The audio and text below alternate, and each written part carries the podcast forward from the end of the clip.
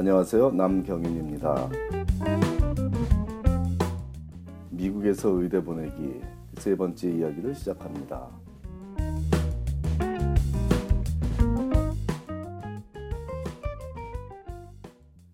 MCAT, 즉 Medical College Admission Test라는 의대 진학을 원하는 모든 학생들이 예외 없이 봐야 하는 시험. 이 MCAT을 이해하는데 가장 중요한 사항은 이 시험의 목적이 의대에 진학해서 의학이라는 어려운 학문을 공부할 수 있는 준비가 되어 있지 않은 학생을 걸러낸다, 걸러내기 위한 시험이라는 점입니다. 의대 진학을 준비하는 모든 pre-med 학생들이 응시하여 상대 평가로 상위 몇 퍼센트에 든다는 숫자, 즉 percentile이라는 숫자로 성적을 내서 학생들을 분류하는 MCAT이라는 시험을 제대로 이해하기 위해서는 이 시험이 언제부터 왜 요구되어 오는지를 알아볼 필요가 있습니다.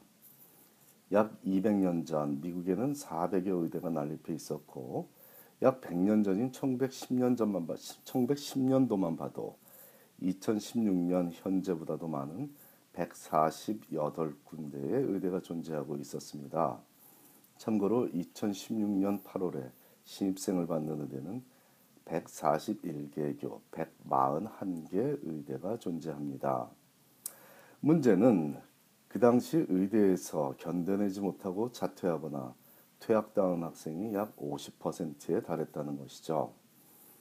이렇게 의대 dropout rate이 높았던 것은 지금처럼 체계적으로 학생을 선발하지 않고 제대로 된 선발 기준이 없이 학생을 받아들이다 보니 발생한 당연한 일이었습니다. 의학이란 학문이 누구나 다 쉽게 할 수 있는 학문은 절대로 아니죠. 그러다 보니 자연스럽게 1928년도부터 시행된 1세대 MCAT, 모스 테스트라고 하는 닥터 몰스라는 의사를 중심으로 의대 진학을 위한 SAT라는 개념의 시험을 통해 의대에서 수학할 준비가 되어 있지 않은 지원자들을 걸러내기 시작했습니다. 놀랍게도 아니 당연하게도 이 시험이 시행된 다음 사이클인 1930년도에 의대 신입생을 받는 의대 숫자가 76군데로 줄어들었고 그 이유는 의학을 공부할 준비가 제대로 되어 있던 학생만 의대에서 선발하다 보니 선발할 학생의 수가 혁혁히 줄었기 때문으로 볼 수 있습니다.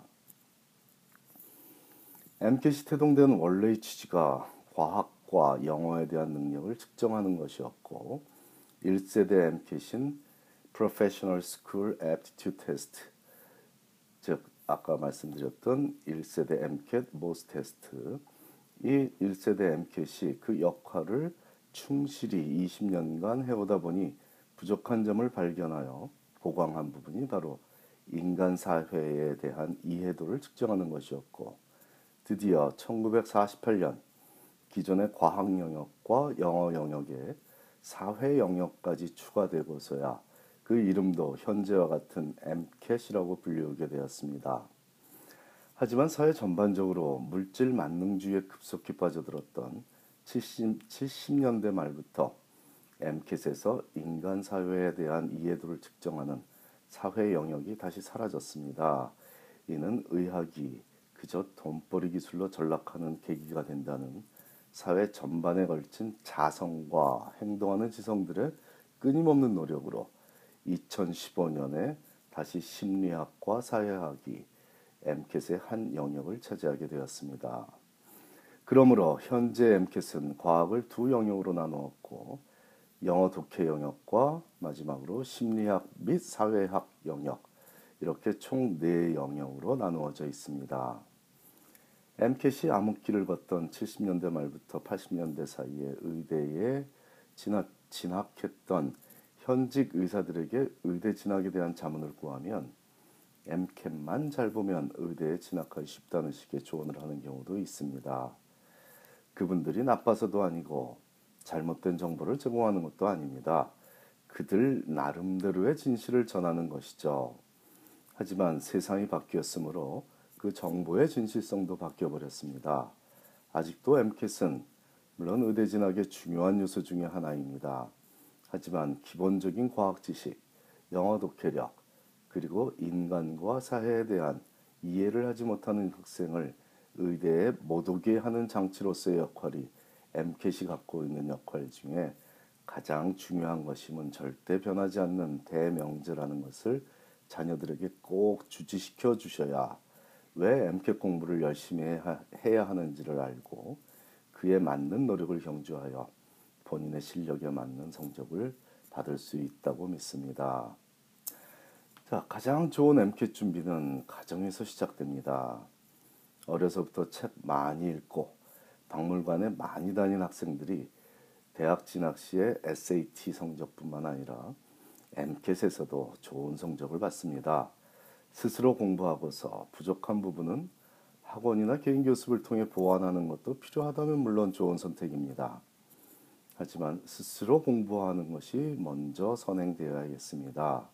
또한 학습 능력이 혁혁히 부족한 학생이라면 Princeton Review 혹은 Kaplan 이런 의대 입시 전문 학원에서 UC San Diego 혹은 Boston University 이런 대학 캠퍼스를 빌려서 방학 동안 합숙 훈련을 시켜가면서 시험 준비를 시키는 프로그램도 있고 이런 도움을 받는 학생도 있습니다.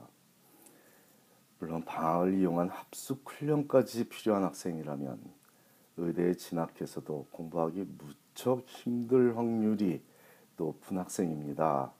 하지만 그래도 부족한 부분을 보완할 수 있는 방법 중의 하나로서의 자리매김은 되어 있습니다. 이건 최후의 수단이라는 것은 인지하셔야겠습니다.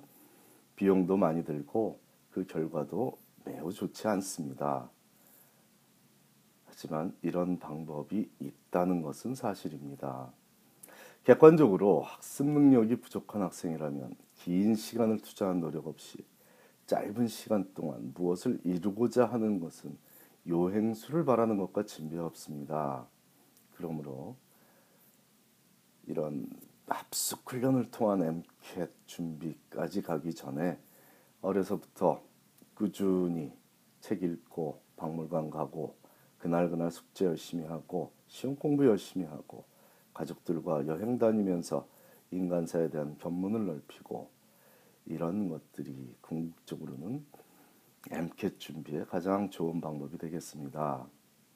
또한 아주 오랜 시간 노력했는데도 MCAT에서 좋은 성적이 나오지 않는 학생이라면 글쎄요 다른 전문 분야를 심각하게 고려하게 하는 것도 부모로서 해야 할 일이라고 믿습니다.